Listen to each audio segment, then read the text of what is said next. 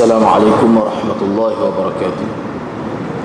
الحمد لله رب العالمين والصلاة والسلام على أشرف الأنبياء والمرسلين. قل رب اشرح لي صدري ويسر لي أمري واحلل عقدة من لساني يفقه قولي. الحمد لله bersyukur kehadrat Allah Subhanahu wa taala kerana dapat bersama pada malam ini. InsyaAllah pada malam ini kita nak sambung. perbincangan hadis yang ke-34. Al hadis Al-Rabi' wa Salasun Turku Inkaril Munkar. Hadis yang ke-34 Iaitu kaedah-kaedah Untuk menolak kemungkaran Atau jalan-jalan menolak kemungkaran. An Abi Sa'id Al-Khudri radhiyallahu anhu qala sami'tu Rasulullah sallallahu alaihi wasallam yaqul من راى منكم منكرا fa بيده فان fa يستطع فبلسانه فان لم يستطع فبقلبه وذلك اضعف iman diriwayatkan daripada Abi Sa'id Al-Khudri radhiyallahu anhu. kata beliau aku telah dengar Rasulullah sallallahu alaihi wasallam bersabda sesiapa yang melihat sesiapa dari kalangan kamu yang melihat kemungkaran Maka hendaklah ia merubah dengan tangannya.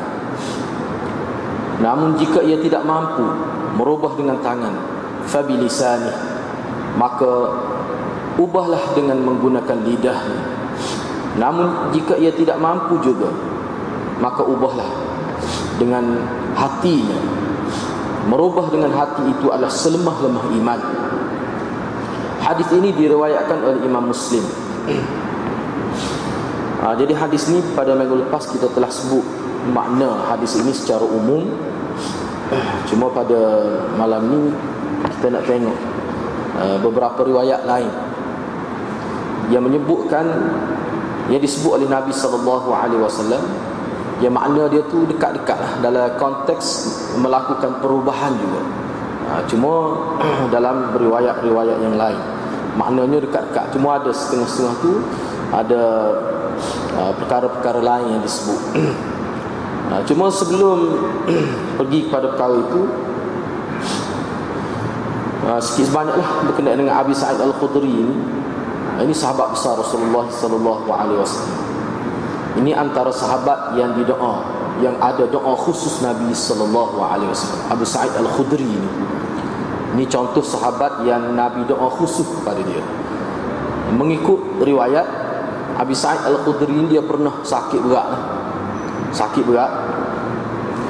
Yang mana sakit yang dialami oleh beliau sehingga dia merasakan sakit dia tu macam nak mati lah. Ha. Yang mana kesakitan yang dia alami itu berlaku ketika dia berada di Madinah dan peristiwa ini berlaku selepas hijrah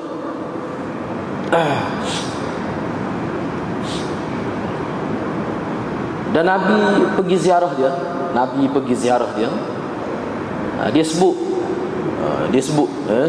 dia kata saya ni nak sedekah dia kata. Mereka dia kaya. Abu Sa'id Al-Khudri ni seorang sahabat yang kaya. Ha, dia nak sedekah separuh harta dia. Masa dia tengah sakit berat tu. Memang sakit semua dia kata saya berasa macam nak mati dia kata. Jadi dia ayat Nabi. Masa Nabi beberapa orang sahabat lain pergi nak ziarah dia. Dia kata Dia Nak sedekah separuh harta dia. Nabi kata banyak tu separuh tu. Dia kata tak apa sebab dia anak seorang eh? Anak seorang perempuan pula tu. Uh, Nabi kata banyak 50% tu Separuh tu. Dia kata kalau apa ni kalau kurang lagi daripada tu lah maksudnya. Satu per tiga. Nabi kata tu pun banyak ha, gitu. Nabi kata biarlah tak sesedekah Nabi tak uwi Nabi kata biarlah dulu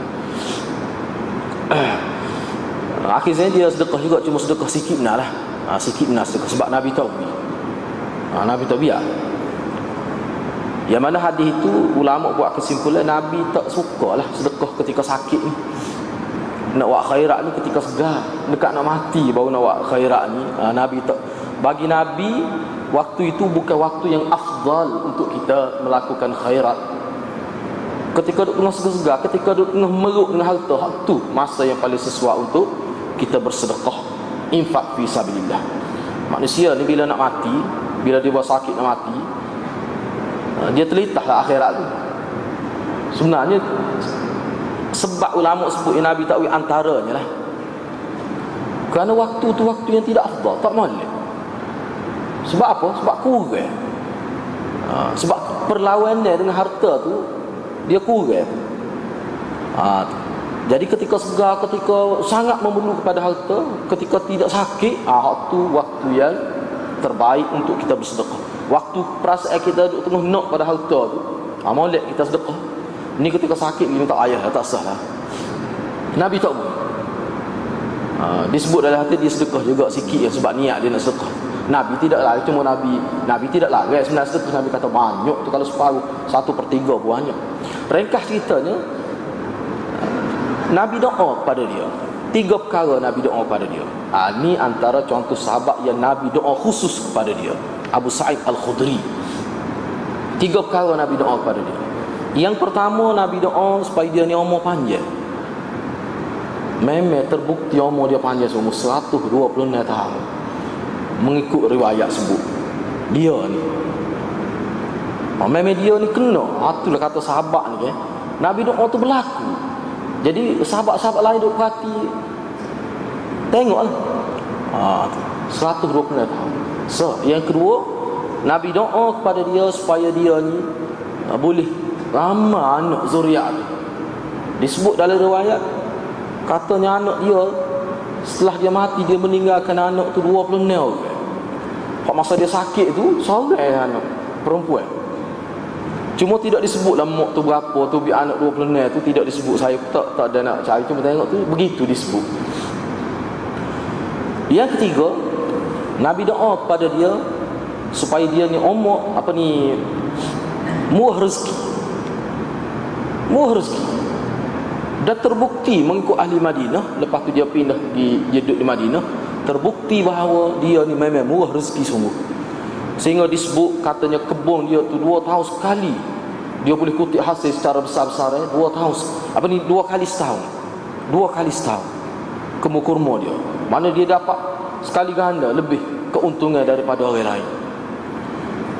Dia berkat umur panjang tu disebut kalau kita tengok dalam kitab-kitab menyentuh tentang sahabat misalnya Isabah misalnya Imam Hafiz Ibn Hajar itu dengan umur panjang dia tu orang-orang munafik orang kafir takut dia.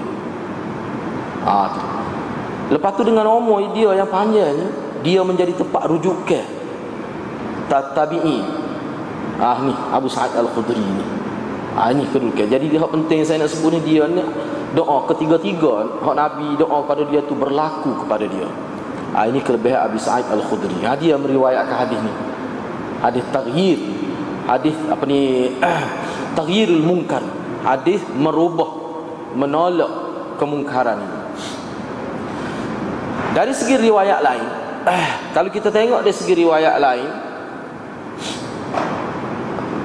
lafaz yang berbeza tapi makna sama. Ha, misalnya,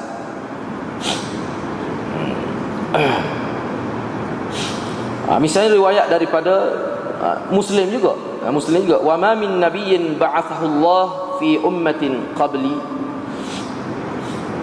illa kana lahu min ummati hawariyun wa ashabun ya'khuduna bi sunnatihi wa yaqtaduna bi amrihi ثم إنها تخلف من بعدهم خلوف يقولون ما لا يفعلون ويفعلون ما لا يؤمرون faman jahadahum bi yadihi fahuwa mu'min wa man jahadahum bi lisanihi fahuwa mu'min wa man jahadahum bi qalbihi fahuwa mu'min wa laysa wara wa laysa wara dhalika min al-iman habbatu khardal. Ini hadis ini tersebut dalam kitab al-ithafat. Ha? ha tersebut dalam kitab al-ithafat. Maksud dia ni nabi kata mana-mana nabi mana-mana nabi yang Allah bangkitkan di muka dunia ni sebelum aku nak yakni nabi-nabi sebelum aku kata Nabi sallallahu alaihi wasallam. Mesti ada. Allah akan kurniakan kepada nabi itu dari kalangan umat dia hawariyun pembantu-pembantu. Ini orang-orang yang membantu nabi itu. Wa ashabun dan teman-teman yang setia kepada mereka. Yang berpegang teguh dengan cara hidup Nabi berkenaan. Mereka patuh dengan perintah Nabi berkenaan kemudian sesungguhnya bila berlalu bila berlalu selepas mereka ada pengganti-pengganti lain selepas mereka maka yaqulun umat Nabi itu mula bercakap apa yang mereka tidak lakukan dan mereka melakukan apa yang tidak diperintahkan oleh Nabi itu. Oleh itu sesiapa yang berada di zaman itu hendaklah ia lawan hendaklah dia berusaha membenteras mereka yang tidak patuh kepada sunnah dan tidak ikut perintah Nabi itu dengan tangannya jadi sesiapa yang lawan maka dia tu dikira mukmin. Sesiapa yang lawan dengan tangan dia yakni dengan kuasanya maka dia itu adalah orang mukmin. Dan sesiapa yang lawan mereka itu lawan mereka tu mereka ni maksudnya selepas Nabi mati ada berlaku penyelewengan terhadap sunnah penyelewengan terhadap fakta yang jelas daripada mana-mana Nabi lah Ha. Maka wajib dia tentai tu. Sesiapa yang boleh tentai dengan kuasa dengan tangan dia, maka dia itu orang mukmin. Tetapi sesiapa yang tidak dapat melawan dengan tangannya, lalu dilawannya dengan lidahnya, maka dia juga adalah orang mukmin. Dan kalau dia tidak mampu, maka dia lawan dengan hatinya, maka dialah orang yang beriman.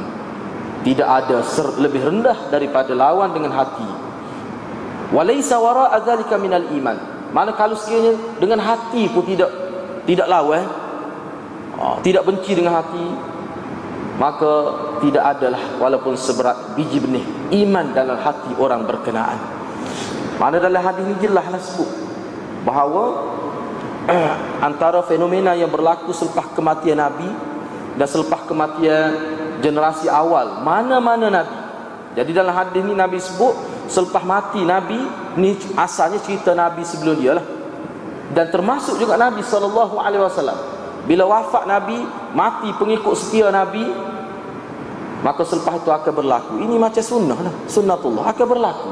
Pelanggaran sunnah itu. Akan berlaku. Perbuatan buat apa yang Nabi tak buat. Akan berlaku. Ramai orang bercakap tapi dia tak ikut apa dia buat itu. Ha, jadi jadi Nabi kata siapa dia sanggup lawan orang-orang yang sedemikian, lawan dengan tangan dia, maka dia tu orang beriman. Kalau dia tak boleh lawan dengan tangan, dia lawan dengan lidah dia, ha, dia orang beriman. Kalau dia tak boleh lawan juga dengan lidah, dia lawan dengan hati, yang benci dalam hati, maka dia itulah orang yang beriman. Kalau benci dengan hati pun tak ada. Sebenarnya orang ni seberat uh, apa ni kita kata biji benih yang kecil itu tak ada iman sebenarnya, tak ada. Ha, Jadi samalah ha, dari segi makna ni. Dalam riwayat lain yang juga makna dekat-dekatlah dengan hadis yang ke 34 ha, ini. Ha, Nabi bersabda, "Idza umilatil khati'atu fil ard kana man syah kana man syahidaha fakarihaha kaman ghaba anha wa man ghaba anha faradiyaha kana kana kaman syahidaha." apabila dilakukan kesalahan di muka bumi orang yang melihat kesalahan itu mana-mana orang yang melihat kesalahan itu lalu dia rasa benci terhadap kesalahan yang dilakukan. Maka dia seperti orang yang tidak ada ketika kesalahan itu dilakukan. Oh, maknanya lepas tanggungjawab dia. Supaya dia tak tahu kesalahan. Bila ada berlaku kesalahan dia lawan. Dia dia dia engkar. Dia tegur. Dia cuba nak benteras kesalahan yang berlaku maka terlepas tanggungjawab dia. Seolah-olah dia tidak terlibat dia tak ada semasa berlakunya perkara yang tidak betul itu. Namun ataupun tetapi orang yang tidak ada tidak melihat kesalahan yang berlaku tiba-tiba selepas itu dia tahu dan dia ragu terhadap kesalahan yang berlaku maka dia dianggap seperti orang yang melihat kesalahan itu. Maknanya dia tak lepas tanggungjawab dia dia akan terbeban dengan bebanan syariat. Dalam bab apa amar ma'ruf nahi munkar dia tak lepas ha, itu maksud hadis yang disebut oleh di sini ya. ha, itu antara beberapa hadis lah. Beberapa hadis walaupun ada lagi sebenarnya. Ha, ada lagi banyak dalam kitab lain. Ada lagi sebut berkenaan dengan hak seumpama ini. Ha, cuma dalam kitab ni dia sebut beberapa sahaja. Baik sekarang ni kita nak tengok pula dari sudut uh, perkataan hadis itu perkataan hadis eh? Dalam hadis ini disebut marra'a minkum munkara. Sesiapa yang melihat sesiapa dari kalangan kamu yang melihat kemungkaran. Apakah makna ra'a itu? Ha, ulama menyebutkan dari segi dari segi lurah. Ha, lurah hadis ini dia kata lihat itu dengan erti alimah. Lihat ni dengan erti tahu. Jadi boleh kita terjemah begini. Marra'a minkum munkara sesiapa yang tahu di kalangan kamu sesiapa yang tahu ada berlaku kemungkaran. Dia tahu. Bila kata dia tahu Makna tahu Dia lebih umum daripada makna lihat. Kalau lihat ni Mungkin berkait dengan mata ya. Tak ni Tak Dia tahu. Kok mana dia tahu tu? Tidak disebutlah secara umum. Ikutlah maklumat mana pun Tapi dia tahu. Benda tu berlaku. Dan tahu di sini ulama tahu dengan yakin Bukan bermakna tahu melalui khabar angin Tidak tidak, tidak bermaksud itu. Ha, itu sebabnya kalau kita tengok perbahasan ulama dalam syarah salah satu syarat kita nak benteras kemungkaran yakin kemungkaran itu berlaku salah satu syarat. Jadi bila kita kata yakin mana tahu dengan yakin. Ha, sebab tu ulama pihak ahli masih ke mana yakin, tahu dengan yakin. Jangan tahu lebih-lebih kuat wak supaya yakin tak boleh gitu. Boleh jadi timur fitnah. Sebab tu Imam Ahmad ketika menghuraikan hadis ni dia kata dia letak Salah satu syarat untuk orang nak, nak amal hadis ni Kemungkaran yang dia nak tegur tu Memang dia yakin berlaku. Kalau dia tak yakin Kalau timur fitnah dia berdosa. Maknanya benda yang kita nak tegur kan Kita kena pasti dulu Betul dia Jelas dia buat salah. Ah tu. Sebab dia faham daripada kalimah Ra'an yang diertikan alimah Dengan makna yakin. Dengan makna yakin. Jadi tak boleh mudah-mudah juga lah. Mana kalau kita Ha, kalau kalau kita rasa perlu lebih-lebih lagi kalau yang terlibat dengan kesalahan anak-anak kita kena siasat jauh benar ni ha, kena siasat jauh fatabayan lah kena buat penyiasatan lah lebih kuat nak ataupun kira lah ke mana biar jelas benda tu. Takut timbul fitnah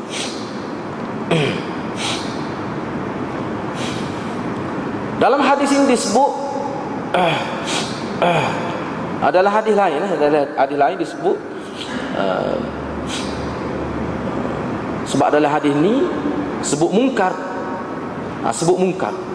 Jadi apa makna mungkar? Lawan dia ma'ruf. Apa makna mungkar? Ulama mentarifkan mungkar. Ha, dia kata lawan kepada ma'ruf. Jadi dia kata molek-molek kita tahu dulu ma'ruf tu apa selain daripada ma'ruf dikira mungkar. Ha, jadi kalau kita tengok dalam apa ni syarah-syarah hadis dia kata nak tahu munkar tu kena tahu ma'ruf kena tahu ma'ruf ha, jadi lama juga ulama kata kita mari takrif yang ma'ruf dulu. Ma'ruf tu apa dia?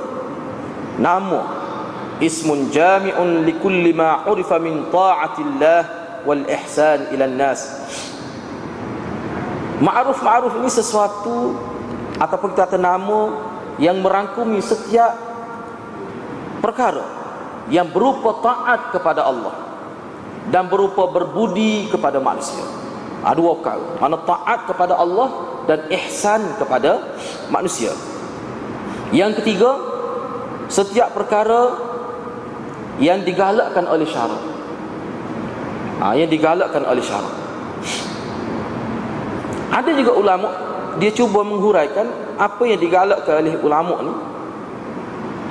Ha, misalnya dalam bab pergaulan kita berlaku ihsan kepada kawan kita. Berlaku ihsan kepada orang ramai. Dan kita melakukan apa ni kesaksamaan lah ha, bila kita sayang dengan dia tu kalau ada perasaan tak molek kita cuba buat.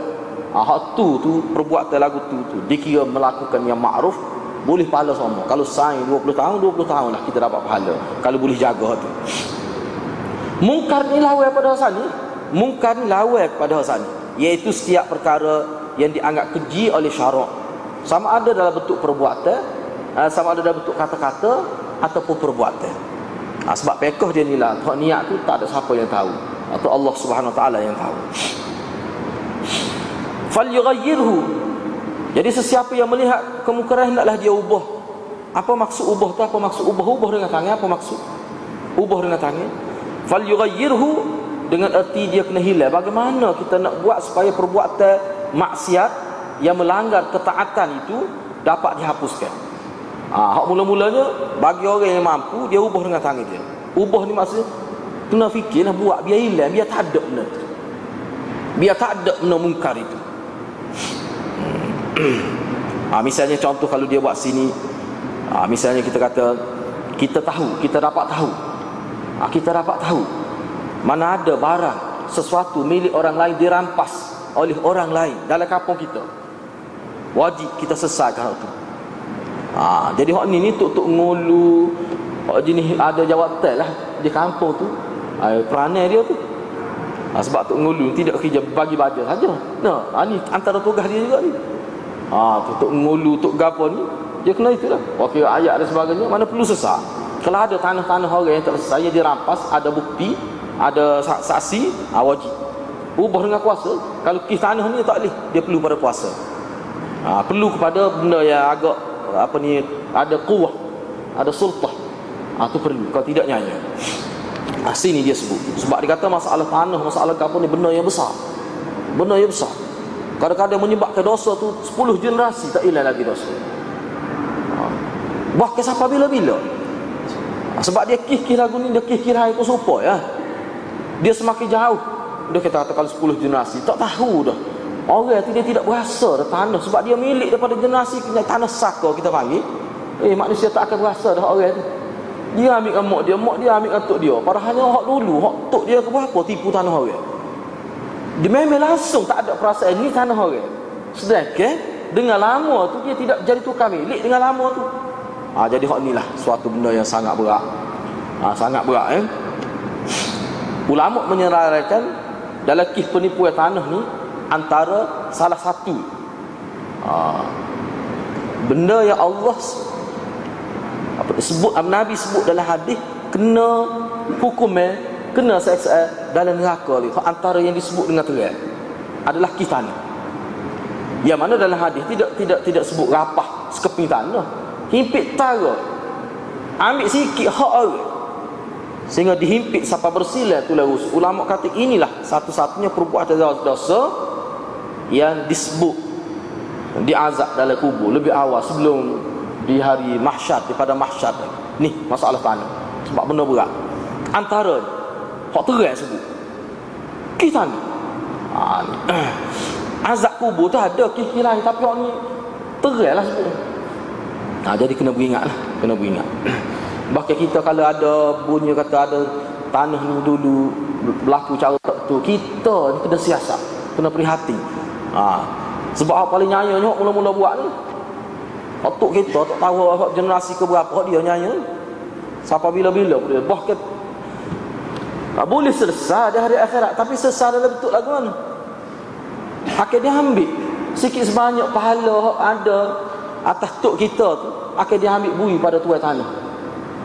Bahkan kalau terlibat yang terlibat teraniaya atas tepi tanah tu katakanlah ramai yang terlibat. Misalnya tanah tu dulu pun tanah saka 10 orang yang ambil ketuk kita 10 orang teraniaya misalnya. Maka banyak mana pahala tuk kita tu nak nak uwi nak cabut uwi kat orang. Sebab dalam hadis sebut salah satu cara penyelesaian masalah yang tidak ditaubatkan di dunia ni dengan cara Allah ambil pahala uh, si zalim itu penjenayah itu diletak pada mangsa itu. Itu satu-satunya cara. Satu-satunya cara. Ah, kalau benda tu tidak disesatkan dengan jalan taubat itulah cara dia. Bahkan kalau tak habis lagi kesalahan dia hafala habis dah negatif dah. Ambil pula dosa orang yang kena zalim itu diletak di atas kepala dia lepas tu dah tadi negatif dah lepas tu lagu mana Oh makna berat benar duduk dalam neraka tu nak nanti masuk surga. Kalau ada email lagi lah. Ha, kalau masih tak ada syirik, ada email tetap masuk surga tapi lama dibakar dalam neraka. Sebab apa? Sebab tak ada sekali abu. Daki saja. Daki saja. jadi dibersihkan dengan bakar api neraka tu kita tak boleh jangka lah selama mana tapi kuku mana pun teruk lah walaupun boleh masuk surga juga tapi lama lah kena seksa dan neraka. Ha, kesialah kepada tuk kita. Kalau kita boleh selesaikan bui kepada pewaris dia ha, dengan harapan mana dihapuskan itu dikira memang disebut dihapuskan sesal tu bak tu. Ha, bak ada tanah tuk kita sesal ha, kira-kiranya begitu. Ha, jadi kena beringatlah fa illam yastati jikalau dia tidak mampu. Jadi kalimah fa illam yastati jikalau seseorang itu tidak mampu sama ada tidak mampu dengan tangan dia buat dengan lidah tak mampu dengan lidah benci dalam hati. Makna apa? Maksud tidak mampu itu? Tidak mampu itu uh, dihuraikan dengan erti takut. Uh, takut takut bimbang selamat diri misalnya. Mana kalau dia tugas setengah-setengah orang tu misalnya kita kata uh, pernah saya duduk di satu tempat ni memang tak ada habis ni. Kabel-kabel hak telekom habis tak? Tinggal dia cakap Enggak kita Muka tak boleh. Tak, tak ada internet ni Payah kan kan Pergi jumpa tu email Wah no ni tak ada lakon Tinggal sedepos-sedepos lah Kau setia yang wayah ni. Tu email tu kata Allah dia kata Hak jenis telekom Hak kerja tengah malam Dia kata. Ada juga hak telekom Kerja tengah malam Dia pergi dengan lori. Eh kata tak okay, Tak nampak Nampak Semua orang nampak Orang dia tengok lakon Tapi kalau dia ada kaki dia dalam kapal tu. Kalau siapa dia report Sah tak ada tayar kereta kawan tu jadi orang takut. Orang takut. Pakai nyak gitu. Ha. ha. kita kata dah lah ada banyak ke kaedah cara ni no. Kaedah nak susuk tu untuk report kira lagi bicara dengan polis hingga apa. Oh dia senyap gitu. Tapi nak kerana takut misalnya. Ha, sebab tu dia benda-benda gini, nak benda-benda gini. Sebab itulah mana ulama sebut ha, mana ubah ni hukum dia kau. Fardu ain ke? Fardu kifayah. Ha, tu. Ulama kata hak benda yang berlaku secara luar eh, hak berlaku dalam skala besar lagu lagu tadi hak terancam tu, hak tu ha, tu dikira sebagai fardu kifayah.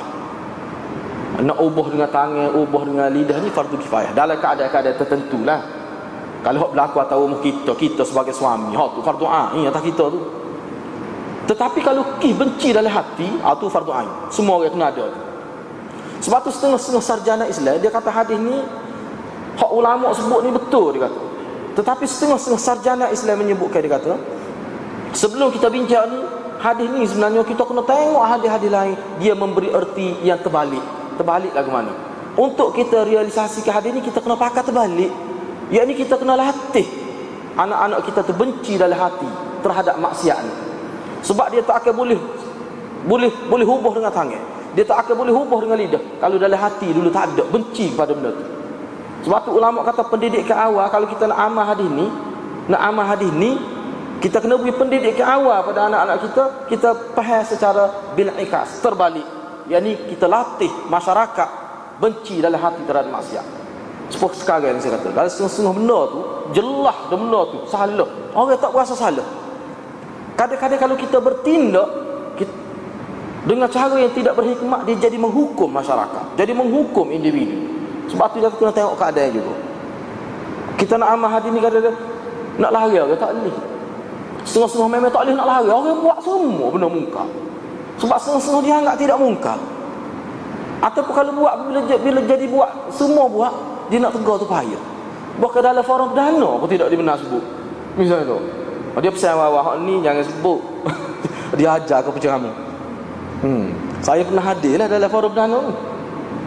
Dia kata hak ni ustaz tajuk tu dah. Tapi hak bab ni ustaz jangan sebut. Tak pernah ada ustaz di tepi saya. Sebab saya hadir ada sekali lah sekali pengalaman. Oh kata lagu ni. Oh sedap ngajar lagu ni main Lepas tu soalan apa siap lah kata. Ha, Ustaz beri tiga ke ustaz soalan tu. Tak apalah tu. Tapi dia sebut tu tu ya Beberapa ni tak boleh setuh. Tak kata ustaz Eh ni sepatut kena setuh Mereka ni. Jelas ni hukum. Sabit kena neraka. Tali tali tali tali. Kalau sebut ni tak ada korab dana lepas ni. Ah, tu nak buat lagu ni Nak buat lagu ni Ha, tak sebut. Duk main ipik-ipik kau tepi gitu. No.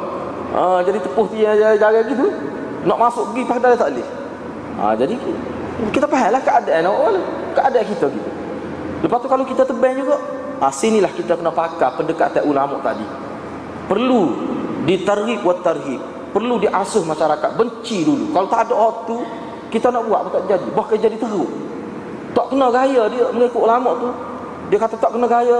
Kalau pendekatan kita tak kena walaupun maksud molek boleh jadi orang semakin jauh daripada agama. Ah tu dia. Jadi kita tengok logik juga semua orang. Memang generasi dia tak pernah. Tutup aurat misalnya tak pernah. Eh kalau kita suruh dia tutup aurat kadang-kadang dia puasa menyusuhkan agama. Bagi orang lagu ni kadang-kadang tidak aula kita tekan bab menutup aurat cuma kita tarik kita pergi daripada benda-benda lain. Asuh dia benci pada muka nak pada gitu dulu. Ha, jadi kita tengok ada juga kebaikan tu. Mungkin suasana kita duduk di Kelantan kita tak nampak lah tu tapi setengah-setengah tempat sangat perlu jadi mereka ulama tu dia kata hak tu pun boleh pahala juga. Boleh pahala juga. Hak tu tu sebenarnya kita ikut cara tu balik. Misalnya untuk anak-anak kita. No. ha, anak-anak kita. Kita buat begitu Lama dia ulama kata kita sudah ikut hadis ni. Kita asuh pada anak kita Benci pada maksiat. Asuh ni Kok kata benci dalam hati. Sebab ni ulama kata tak mungkin boleh hubah dengan tangan Kalau hati dia suka pada maksiat itu. Tak usah tekan lah. Katok bungung boleh tahu tak eh? Dia tak akan buat. Dia tak akan ubah. Kalau seorang pemimpin tu Kita tepik peri-peri pun. No Dia tak akan ubah benda tu. Kalau memang hati dia suka pada maksiat Tak usah rakyat lah Begitu juga apa benda pun. Apa benda Kalau orang tu dia tak tahu. Misal kita kata, tak. Ha, banyak kau lah kita kata. Ha, gapo dia kata kalau bab akidah bab ada belaka ni benda-benda gini. Dia tak tahu. Kita duk kata bahaya, bahaya benda ni, benda syirik, benda ni merempuh dururiyatid Dia setuh usul agama. Tapi dia, dia tak tahu. Dia tak tahu. Cerdik, cerdiklah dia. Tu dah lebak lain tapi dah lebak ni dia tak tahu. Jadi bila sebab tu kata bila tak tahu, kita nak suruh dia ada kuasa. Nak suruh bunga tangan lah mana? Sebab tu saya kata molek benar tu mana orang lagu ni? Mana kena bui dalam konteks lain. Kena fikir dalam konteks lain. Ha, kena fikir dalam konteks lain. Nak buat lagu sebab dia tak tahu. Cuma masalah nyakit semua-semua tu nak bui tahu pun dia tak sih. Oh tu masalah. Nak oyak pun dia tak sih dengar. Ah tu masalah. Setengah-setengah perkara lah. Jadi bimbang kebimbangan tu kadang-kadang dia kena fikir sebab itulah ud'u ila sabili rabbika bil hikmah wal mau'izatil hasanah tu mana kena fikir walaupun mau benda kita kita rasa patut dah sebut ni. Patut benar kita sebut tapi kalau kita sebut dia jadi lagu lain. Setengah tu patah pertimbangan sebab tu manusia ni yang paling layak dengan dengan Islam dengan agama sebab dia ada akal, dia boleh fikir. Ha, jadi waktu tatah pertimbangan. Kadang-kadang tak mampu nak mikir seorang setengah-setengah kau. Dia kena dalam bentuk jamaah. Kena dalam bentuk kumpulan mikir. Kalau kalau mikir seorang rebah. Tak boleh. Ha, ni. Sebab ni benda besar. Sebab ni ulama kata benda ni benda tunggak. Ha, seperti yang disebut oleh Imam Nawawi Imam Nawawi dia kata bagi dia hadis ni secara pemahaman umumnya dia kata hadis ni merupakan tonggak kebaikan. Ni hadis ni mengikut Imam Nawawi. Hadis ni tonggak kebaikan. Ha, mengikut Imam Nawawi hadis ni adalah tonggak kebaikan. Neraca kebaikan. Masyarakat itu akan jadi baik, masyarakat itu dikira bertamadun kalau dia ada ni. Hak ni lah orang panggil amar ma'ruf nahi munkar ni. Antara ni, hak ni. Dia akan bertamadun. Ha, sehingga ha, dia sebutlah, dia sebut dia kata dia berdalil. Ha, dia kata kuntum khaira ummatin ukhrijat linnas ta'muruna bil ma'ruf wa tanhauna 'anil munkar. Ketika kamu yang generasi sahabat hak, mula-mula ni. Tapi khitab itu kita boleh pakai pada umum. Kalau sahabat tu jadi baik diangkat sebagai terbaik kerana ada dua ciri iaitu amal ma'ruf nahi munkar ini. Ulama buat kesimpulan mana-mana bangsa dia nak akak bangsa dia naik ke mercu nak supaya bertamadun dia wajib kena perkasakan amal ma'ruf nahi munkar dalam masyarakat. Sebab tu ulama kata nak amal hadis ni sebenarnya ini hadis masyarakat bukan hadis individu. Hadis ni hadis yang Nabi sebut dalam konteks bermasyarakat. Jadi bagaimana kita nak lahirkan masyarakat amal ma'ruf nahi munkar ni? Ha, inilah tanggungjawab kita bentuk generasi apa kita. Kita sebagai bapa kena asuh molek anak supaya dia benci pada maksiat. Kena bui molek asah-asah agama tu. Benda yang, yang umat Islam ketinggalan umat Islam hilang maklumat ni apa dia? Saya ulang acak kali sebab benda ni sangat terdesak sebenarnya kita sebenarnya ni. Tak ha. sukatan yang umat Islam. Tak ada dalam sukatan umat Islam.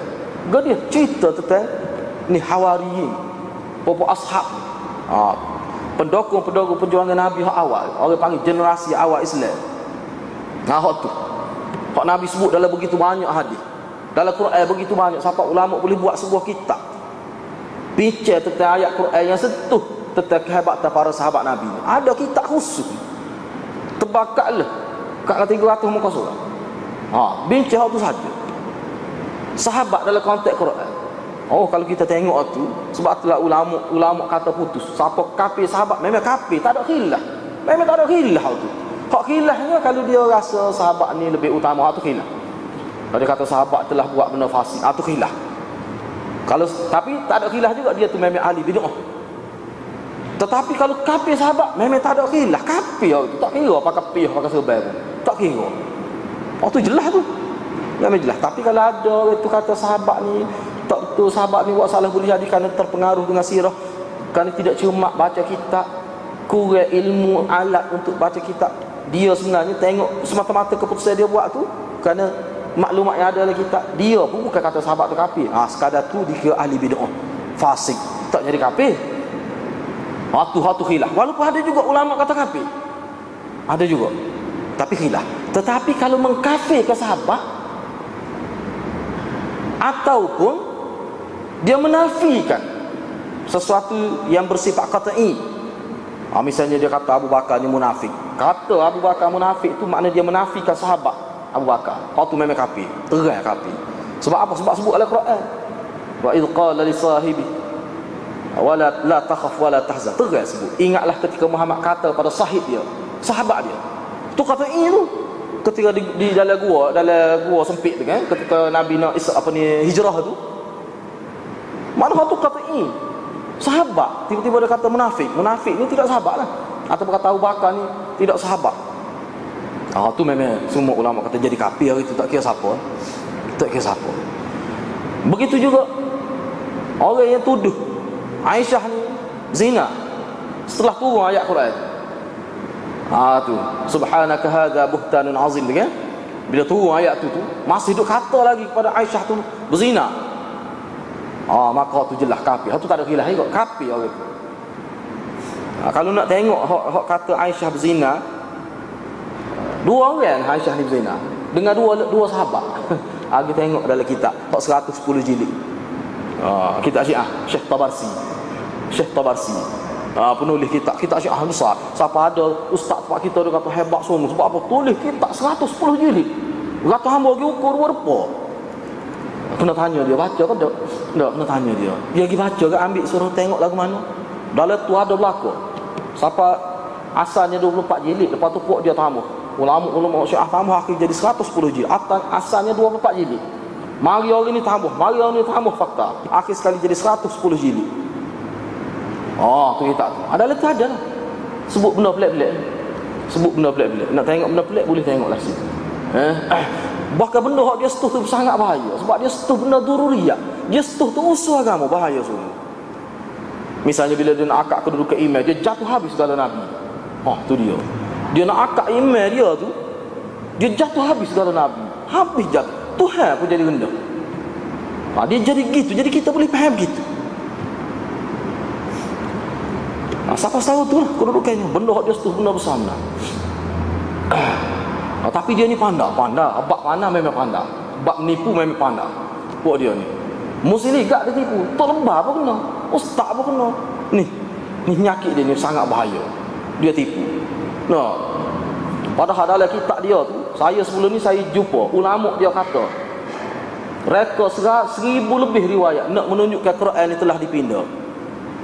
Hak kita jumpa terbaru dalam kitab dia ni, rupanya dua ribu lebih riwayat dia buat. Nak ayat Quran ni telah dipindah. Siap dengan ayat gini-gini banyak lah sebut. Tapi dia mari baca Quran masjid kita. Jahat sungguh. Memang setan sungguh. Dia mari baca Quran di masjid kita. Kita pun pernah pening. Dah kalau betul awak terima Quran tu apa hidup kafi sahabat coba ya. Syiah ni tak ada Syiah lah ni. Syiah dalam kitab lah mesti kafi sahabat tak ada. Kalau buat dia kata eh tak ada bunyi tu kalau wiki tunjuk kita, awak baca kitab kau dia. Memang hak tu menjadi darah daging dia.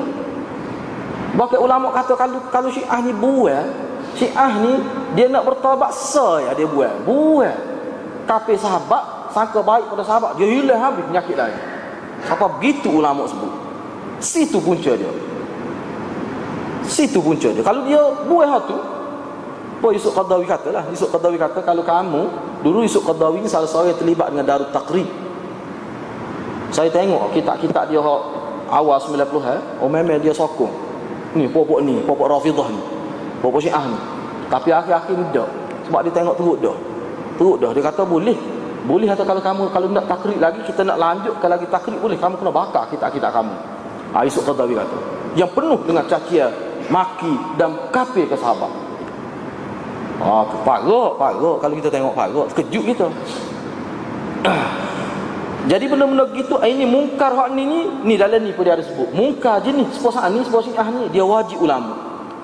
Dia wajib ulama. Nabi kata iza ni iza zaharatil fitan wa subba ashabi.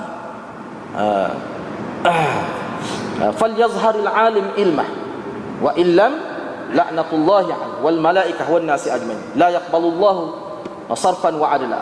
Oh tu Nabi kata. Nabi kata akan datang akan timbul fitnah. Sahabat aku akan dicaci. Nabi tak sebut di kafir ke dicaci. Lo ni kafir bukan caci.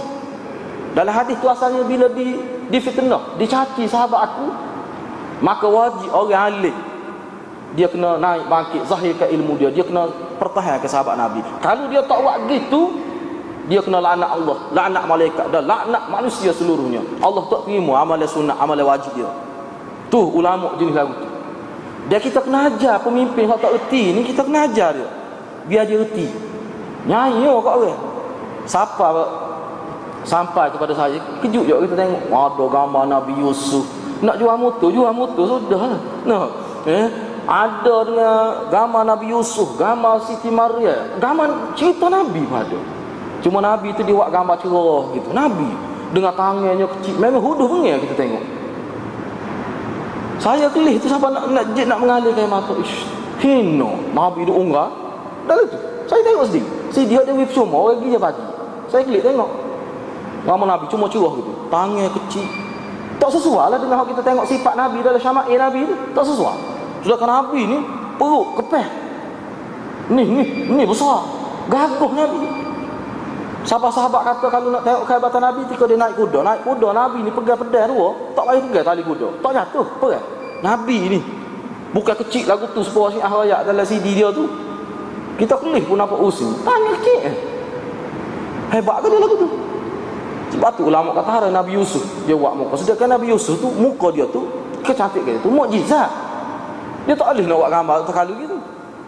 Sebab tu kita kata syiah ni dia nak akak email dia bodoh habis. Nabi pun jadi bodoh. Tu cara pokok dia. Enggak benda tu benda dururiyat ni nadin tu. Benda usul agama bukan benda fiqh tu. Jadi dia pergi baca Quran situ, pergi baca Quran sini. Sedihlah kita tengoknya. Tak sedih tapi nak buat mana tak tahu. Tak tahu. Jadi kita sebagai orang Islam ni kena rayak lah.